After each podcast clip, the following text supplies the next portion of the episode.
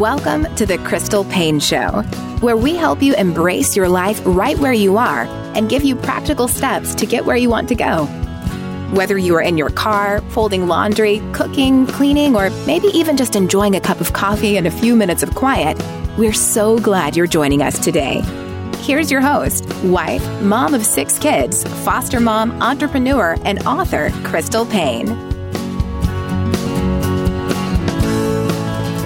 Welcome to another episode of the Crystal Paine Show. I am really honored and have been looking forward to this interview for quite some time because the woman that I'm going to interview today has deeply impacted my life. And it was one of those things where years ago I read her book and didn't even realize how much it impacted my life until now, kind of looking back and seeing how God used it to plant a lot of seeds that have ended up blooming into our family being really involved in ministry in South Africa and also foster parents and now adopting. And I'm just so grateful, Katie, for how you have allowed God to use you in ways that are far beyond what you could ever dream or imagine, but you've been faithful to step out in obedience. And so my guest today is none other than Katie Davis Majors. You might know her from Kisses from Katie.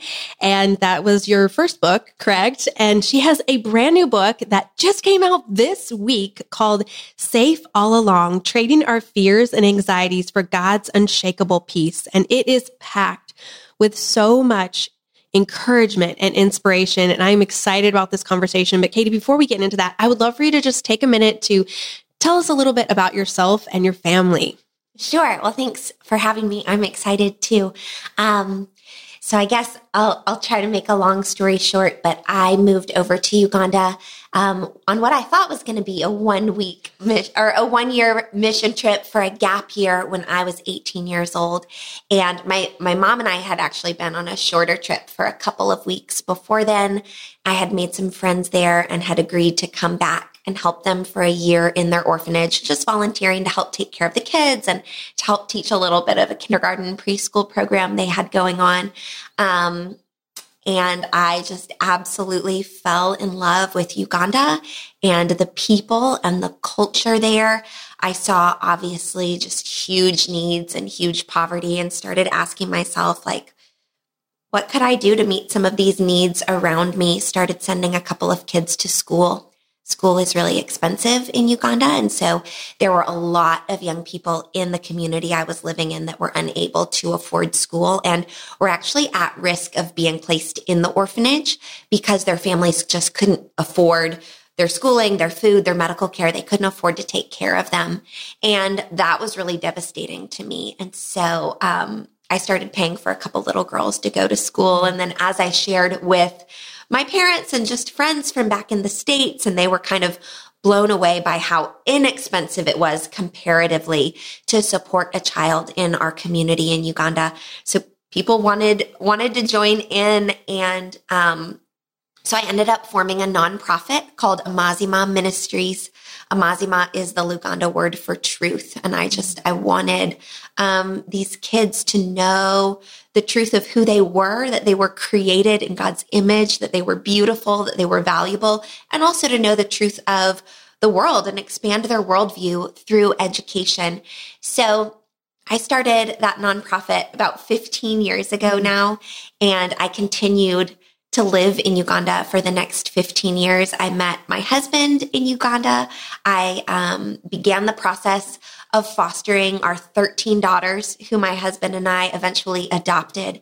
So we have 13 adopted daughters. And then we also had two biological children while we were still living in Uganda. So yeah, Uganda is where I spent kind of all my formative years of young adulthood got married, grew my family. About a year and a half ago, um, our entire family moved back to the mm. United States. Well, back for me. It wasn't back for most of my family. All my kids were born there.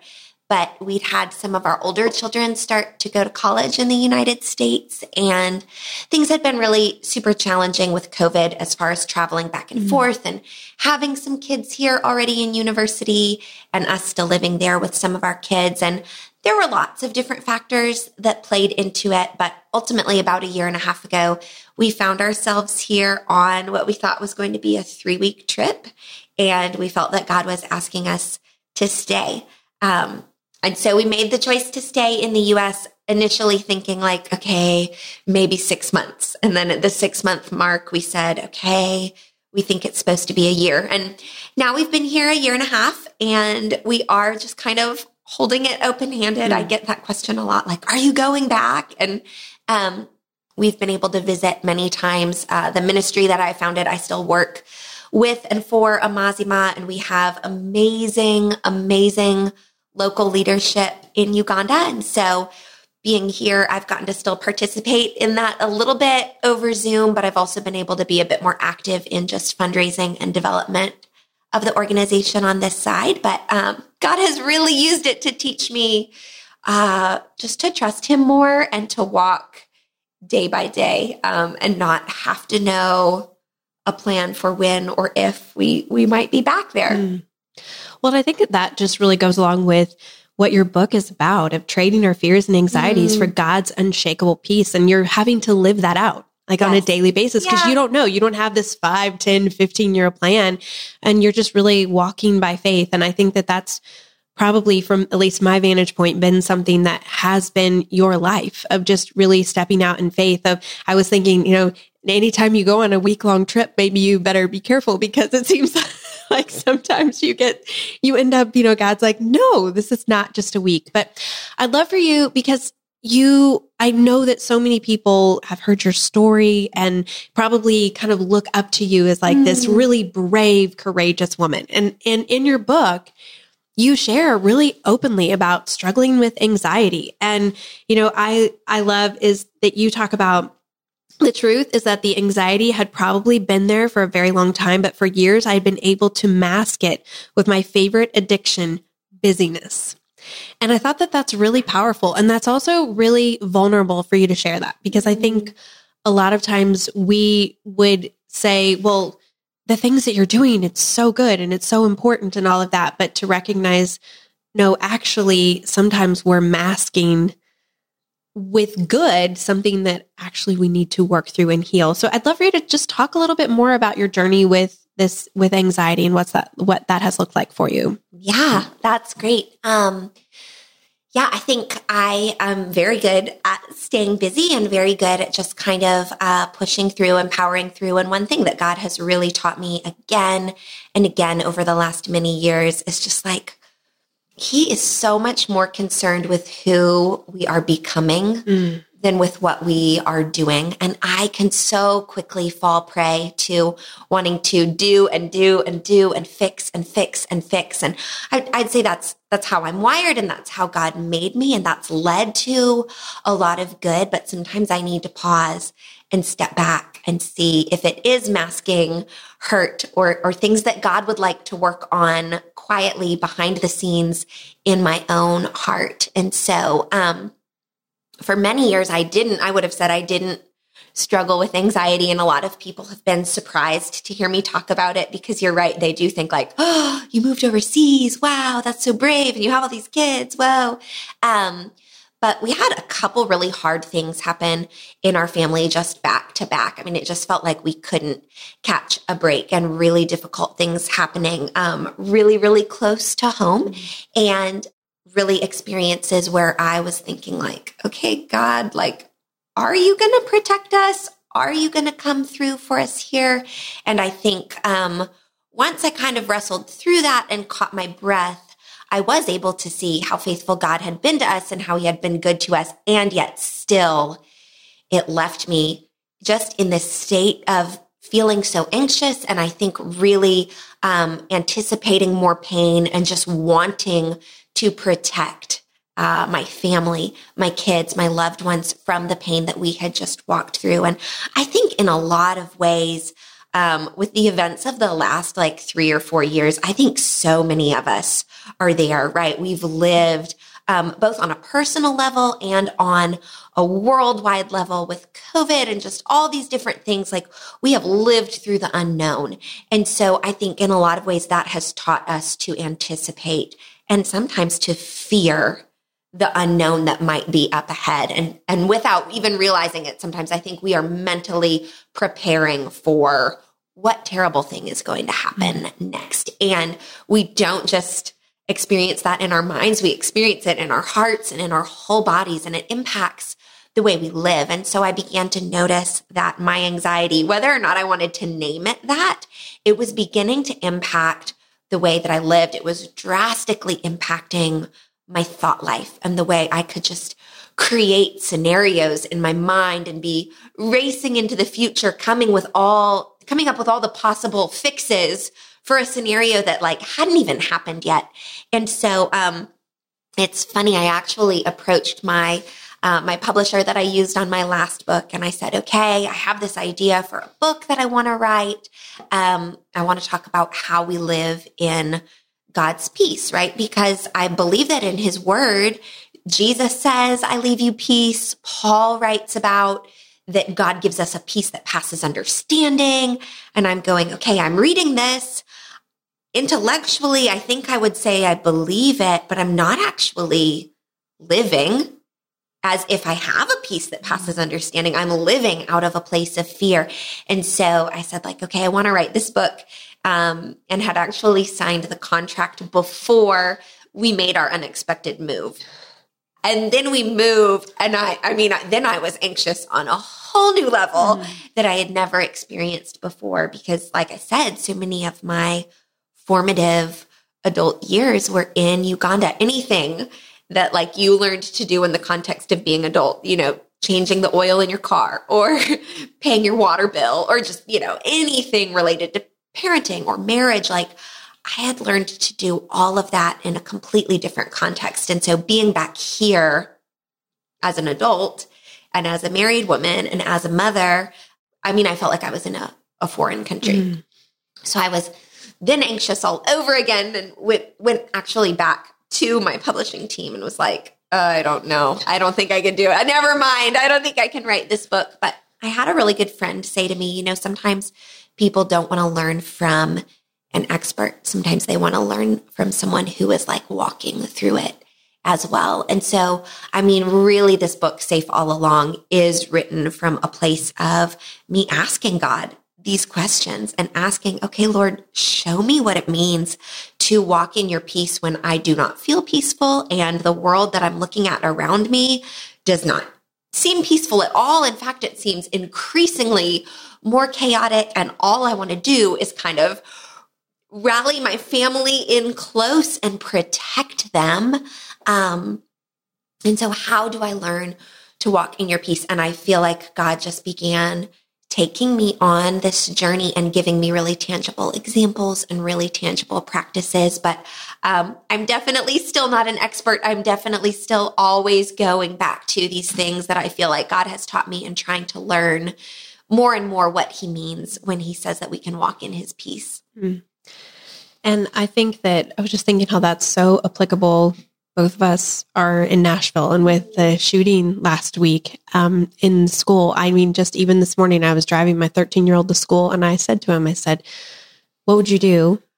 You know, and like, and just these things that as parents, you never really think that you're going to have to have these conversations with your children. And, and I've really wrestled this last week. Our children are in a small private school like, and just wrestling with, you know, that piece of trusting God and what does that actually look like? How do I live that out? How do I walk that out? And sometimes I think you do, you know, you need to make decisions, maybe change your decisions based upon that. But I think also, you know, really not making decisions out of fear. Mm-hmm. And I'd love for you to speak to that. Speak to, I know there are so many moms that I've talked to in this last week all over the country who they're struggling with just their their kids and just what it looks like to you know trust God with your children when it feels sometimes like the world is scary.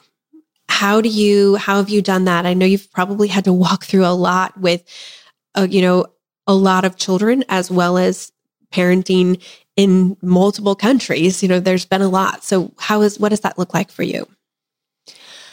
I mean, even still, I'm right there with you. The hardest, I think the hardest thing I ever have to trust God with is my children mm-hmm. because, of course, I just, I love them so deeply and they mean the world to me. And Um, I just, I just can't imagine the grief of the families who lost children and loved ones or even experienced that closely last week. And it does, of course, have the propensity to just like ramp up this fear and our desire for control. Mm-hmm. And I think we know as parents that we aren't in control of our kids, but man, when they're little, we just have the illusion that that we are, right? I mean, they still need our help with so much and we still get to protect them for so much. And it's been a wrestle for me. We have adult children now who have left our home, who've gone off to college or who are working. One of them's married.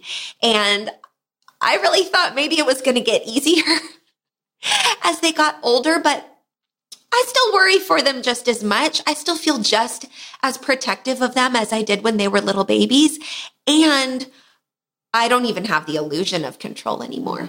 When they were little, I at least felt like I could help them probably more than I really could.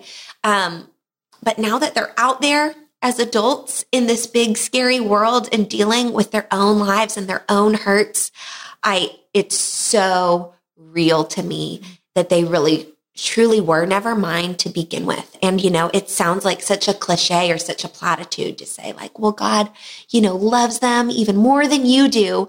And we say that to each other because one, it is true. And two, it maybe makes me feel a little bit better.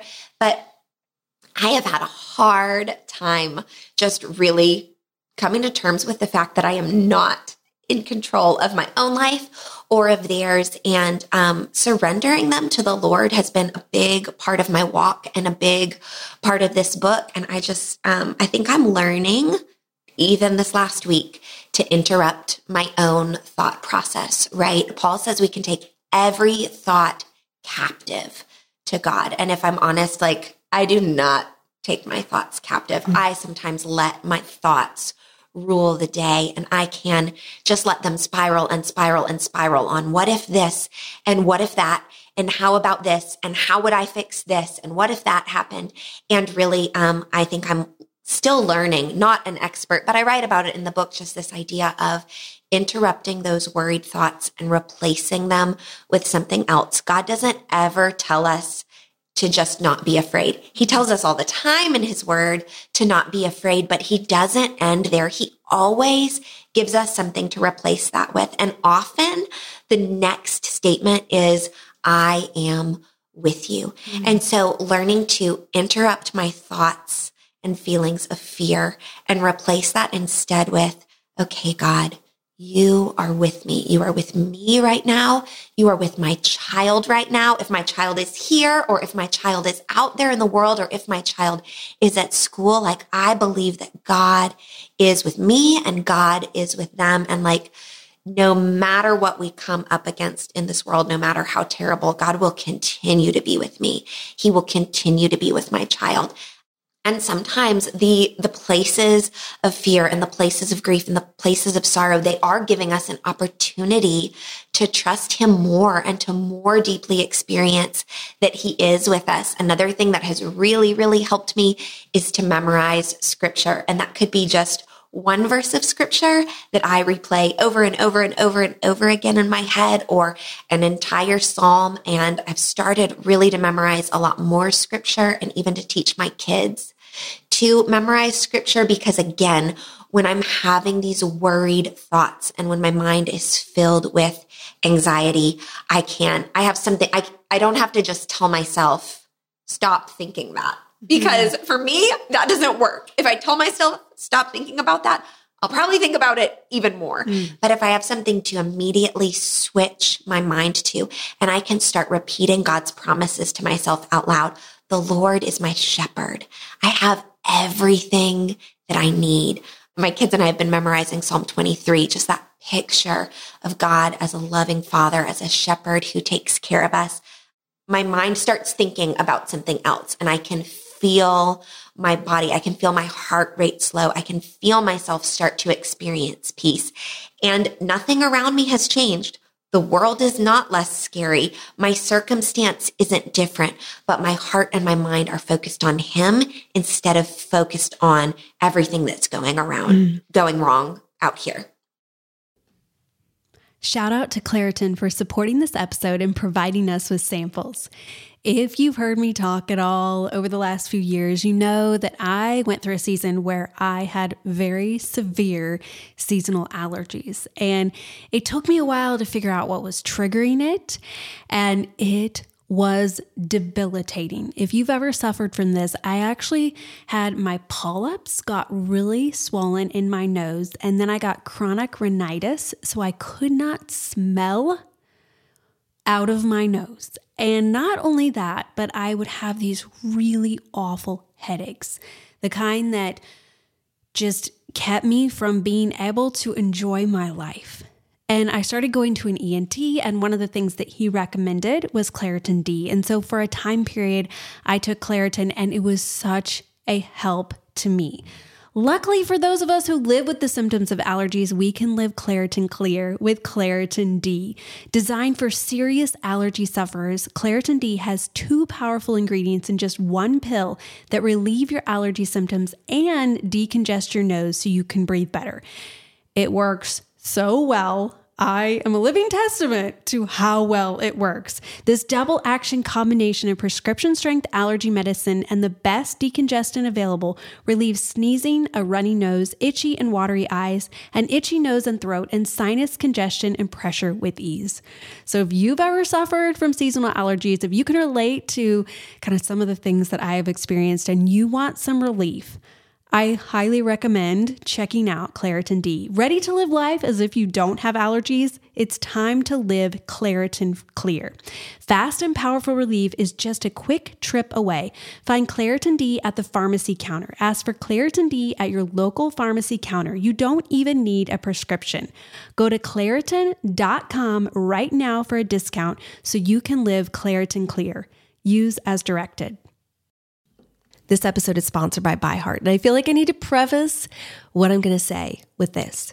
I'm a huge advocate of breastfeeding. Anyone who knows me well knows that nursing is something I believe in, and all five of our biological children were breastfed until they were 19 to 23 months old. However, we also have fostered and adopted, and I've been so grateful for formula companies in those situations. I'm also grateful for formula companies because our last two biological children, I really struggled with my supply and did all the things, spent so much time and effort, and just was never able to produce enough for them to be able to gain weight and not be hungry. And so I was so grateful for companies like ByHeart ByHeart is an infant nutrition company built from the ground up to deliver real innovation on behalf of babies and parents. Their mission is simple make the best formula in the world. Using the latest in breast milk science, ByHeart created a clinically proven, easy to digest infant formula that's made with organic, grass fed whole milk, certified clean ingredients, and features a patented protein blend that gets closest to breast milk. They're made with certified clean ingredients. It, it has no soy, corn syrup, GMOs, or palm oil. Curious about ByHeart?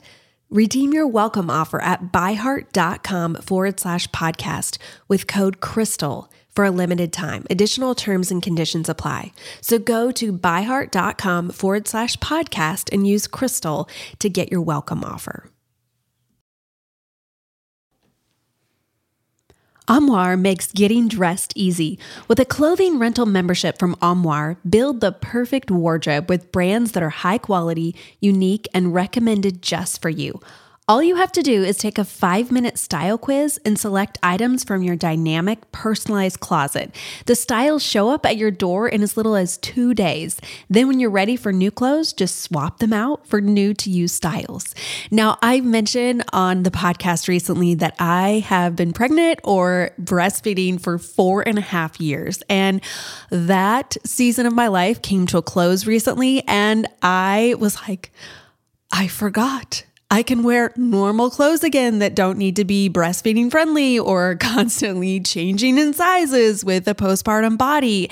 And so now I'm left with trying to figure out well, what do I wear? What is my style? I can't even remember, and styles have changed so much in the last few years. And so I've been having fun experimenting with different types of clothing. And I love that Armoire has allowed me to try some different styles of jeans and kind of step outside my comfort zone and figure out what I love, what works for my body type, and to not have spent money on things that I was like, mm, actually, this doesn't work after I wore it a few times and realized I don't really like it. And so it's been a great opportunity for me to try out some new things and help me to define my personal style. And I also love that the style quiz, the different suggestions that they gave after I took the style quiz it was right in line with what I would want to wear. And so I have just loved this service and I would love for you to get to try it out and get a great deal. Right now, my listeners can give Armoire a try and get up to 50% off their first month. That's up to $125 off. Just visit armoire.style forward slash crystal. That is armoire.style a R M O I R E dot style slash crystal to get up to 50% off your first month and never worry about what to wear again. Try Armoire today. I love how in the book you talk a lot, you get practical. You know, you talk about mm-hmm. these practices. And so could you tell us, I love just giving people tangible ways. So the worry or the fear is spinning out. They're feeling the anxiety. So you've talked about um, interrupting your thoughts. And I assume that would just look like literally stopping and replacing. Yeah. Um, so tell tell us what that like walk us through a situation, what that would look like, very just like step by step.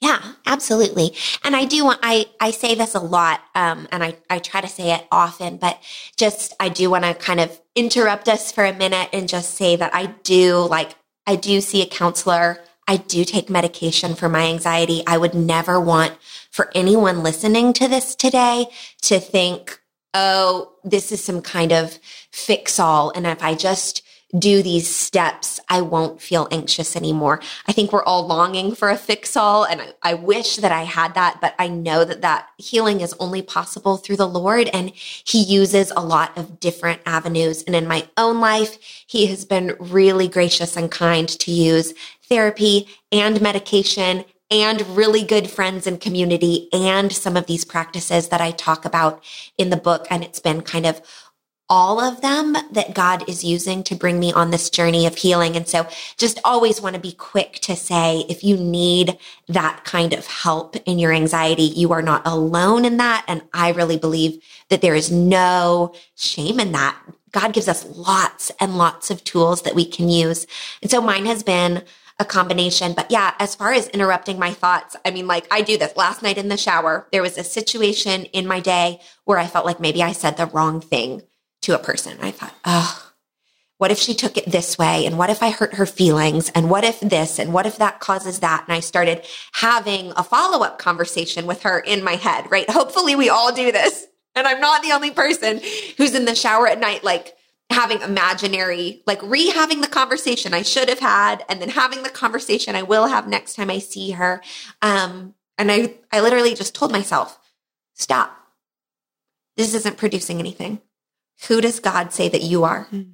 Who does God say that he is? And started talking myself through scripture. Went back to Psalm 23 because that's the one we're on this week and reminded myself of who God is and how he loves me. Another thing that's helped me is just to think of my time with God as a conversation and a dialogue instead of, I realize so often my time with God can become a monologue, mm. just me talking and talking and talking and talking. But um, I've gotten into the habit of asking God questions mm. like I would a close friend um, and just asking him, hey, what do you think about this? What do you have to say? About this. And so instead of in my mind kind of trying to hash out the next conversation I'll have with the person who I may have, you know, I probably didn't even hurt her feelings, but maybe I did. And that's enough to bother me for many days or weeks.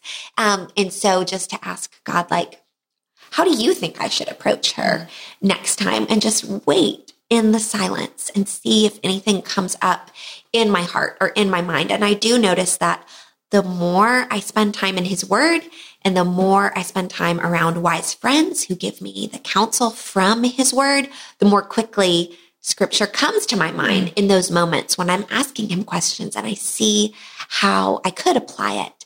Um, I talk in Safe all along about the practices of serving in our community, becoming others focused, because that helps my mind kind of, it kind of helps take my mind off of my own problems and my own heartache and focus on entering into someone else's. I, um, I talk about forgiveness, both giving forgiveness and receiving forgiveness. And that being a way that we um, invite our hearts into this place of peace that God promises us. And then several other like really practical things, you know, saying no to some things. I notice um, this didn't feel as hard in Uganda. We lived in a really tiny community. We could walk everywhere.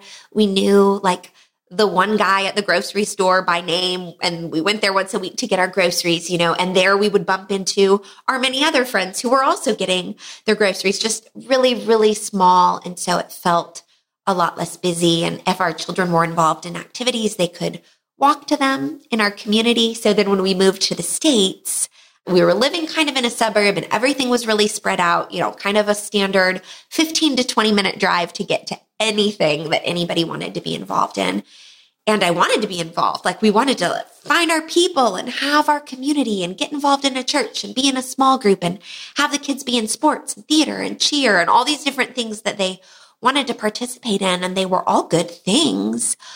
But I felt like, again, my anxiety just rose with the idea of having to be in all these different places and having to get there on time. And the pace of life felt so quick. And so one of the practices I talk about is just like getting really honest about our to do lists and looking at our calendars and saying, okay, I might have to say no to some really good things so that I can say yes to the very most important things. And for me, and for our family, that is a rhythm of time together and eating meals around our table. And I felt like in saying yes to things that were not bad, we were saying no to the things that were ultimately the most important. And so, um, yeah, I go, I go through a lot of step by step practices that God showed me over the last year and a half that honestly I think have probably helped me survive the transition um, but I do think have also helped me cultivate more of a sense of his peace in my heart, but also in my home. Piggybacking off of you talking about saying no, I was thinking, you know, as you're saying about scripture memory and taking time to pray and be in God's word, there are a lot of women listening who are saying, I just really struggle with finding the time for that. Mm-hmm. I hear that so often. And I'd love to hear what does that look like for you? How do you make the time? Because you have had a lot of children in your home. And I think for a lot of people, they'd feel like there's just, there's no way that if I was living her life that I would be able to find time to, you know, read God's word and pray and meditate on scripture and memorize scripture. So what's that look like for you? Yeah. You know, I think we have a lot more time than we think we have. Mm-hmm. And I will be the first to say that I have absolutely fallen prey to the temptation to believe that lie that like I just don't have time to be with God. I just don't have time to be with God. But I have tracked my screen time on my phone before and it is alarming how much time I think that I don't have that I must actually have. And so one thing that has been really helpful for me is to try to fill kind of those middle minutes of my day with God's word in some capacity. The lock screen on my phone is the verse that I'm trying to memorize. So when I pick it up and I think, oh, I'll just scroll Instagram for a minute, I see that and I can remember, you know what? There's nothing wrong with scrolling Instagram and I could do that. But instead, I want to focus on memorizing this verse. Um, same, I have an audio Bible app that I listen to in the car sometimes, or a couple of good Christian podcasts or things that are full of His Word so that I don't just use my car time. You know, I'm not just wasting that time. Um, I often keep a Bible in my purse so that if I'm in the doctor's office waiting or I'm in the carpool line waiting, whatever it is, um, to just try to fill up those little minutes that we have throughout the day with his word. I am really blessed. My husband is a morning person and I am not. And so I do, I am in a season right now where I do try to start my day first thing in the word. I like to start my day that way. I notice how much it helps the day go so much more smoothly when I've had that time and I've been with Jesus in the morning. So I do really make an effort to read scripture first thing in the morning. I try to keep a journal kind of open in the spot where I know I'm going to sit every morning so that I can scratch down prayers and thoughts. And that helps me to have a consistent rhythm. But there have definitely been seasons of life where I don't have that time in the morning, especially having infants who didn't sleep well through the night. And you're like, I could get up, but like I could catch this extra hour of sleep while my husband has the kids, you know, and God has so much grace for that. And so then sometimes I've switched it to like, okay, I'll I'll read during nap time or um but I would I mean I would encourage people to try to set a time a consist to set aside a consistent time of day. And it doesn't have to be first thing in the morning. Some people it probably works better. There were seasons of life when I was single where I would put my kids to bed. I mean, religiously every day at eight o'clock, never later than eight o'clock. And then from eight to nine, like that was my time with the Lord. Um, but having a consistent time carved out helps me to know to expect it. And I find that sometimes it's hard to get into that rhythm. But once I've gotten into it, it doesn't feel as inconvenient. You know, the first couple times it feels like, oh, I could be doing something else or I need to be doing something else. But once I've been doing it consistently for a while, I just kind of expect it.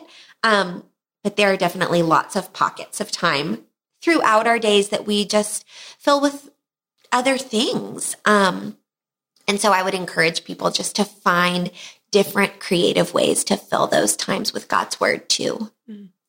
And I think that what we spend our time on shows what's important to us. Yeah. And, you know, I always say if, if you, if it's important to you, you'll find the time usually. And it's so easy to say, well, I'm going to do it, but later in the day, you know? And yeah. so I think when we have that consistent set aside time, if something is important to us, we're going to prioritize it and prioritize it on our schedule. So I love how you gave lots of different ideas. There's not just one way, yeah. but prioritizing it and saying, okay, God, how can I, you know, like you were talking about asking the question, saying, how can I make this work? And then sometimes I think going to people close to us in our life and saying, give me some ideas, you know, yeah, how are you doing this? What does this look like for you? I have a good group of girlfriends that we meet together every couple weeks. And it's but we usually we have a group text kind of going all the time throughout the weeks. And just even last night we were talking through like okay good friday and easter what are some things you're doing with your kids? How are you mm. being intentional with your kids?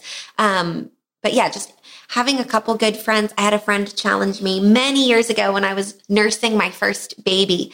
Um, and he he, w- he always wanted to be rocked to sleep. And so i was always just kind of like scrolling scrolling scrolling on my phone. And she said you know what? Um, she had a baby also. And she was like you know what? I'm going to memorize scripture during that time instead.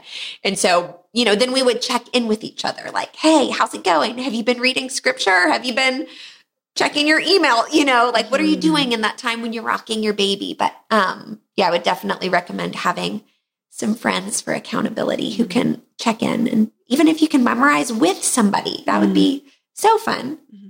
Well, and I love that you brought up the community aspect for not only when it comes to um, that, but then also you were saying like with your anxiety. And I think just having community around us can be so powerful. And so I just encourage anyone listening who, if you're feeling like, you know, I, I'm just struggling in my life right now, that sometimes when we just stay in our little, you know, head where we're just thinking, I'm the only one that's feeling mm-hmm. like this, you know. But like you shared the story about um, psychoanalyzing the conversation with someone else. Thank you for being honest to share that because I feel like that so many of us do that a lot. And so giving those tangible ways of, you know, to just say stop.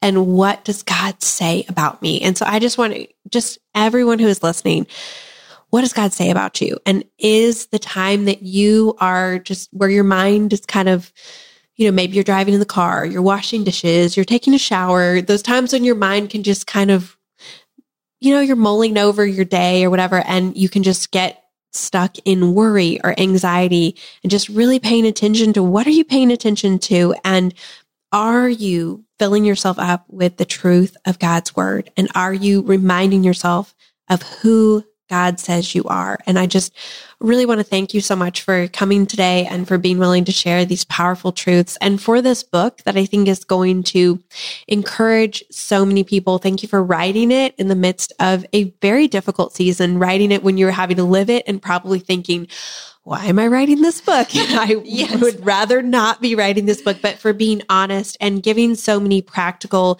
ways to really point people back to Jesus and to the truth and how to trade our fears and anxieties for God's unshakable peace. So thank you, Katie. Thank you just for the work that you're doing in the world and the difference that you're making. I just appreciate your life so much. And I'm excited for people to listen to this episode, but also to get a copy of your book, Safe All Along trading our fears and anxieties for God's unshakable peace. Thank you for joining us today. For more great resources, please visit crystalpaine.com.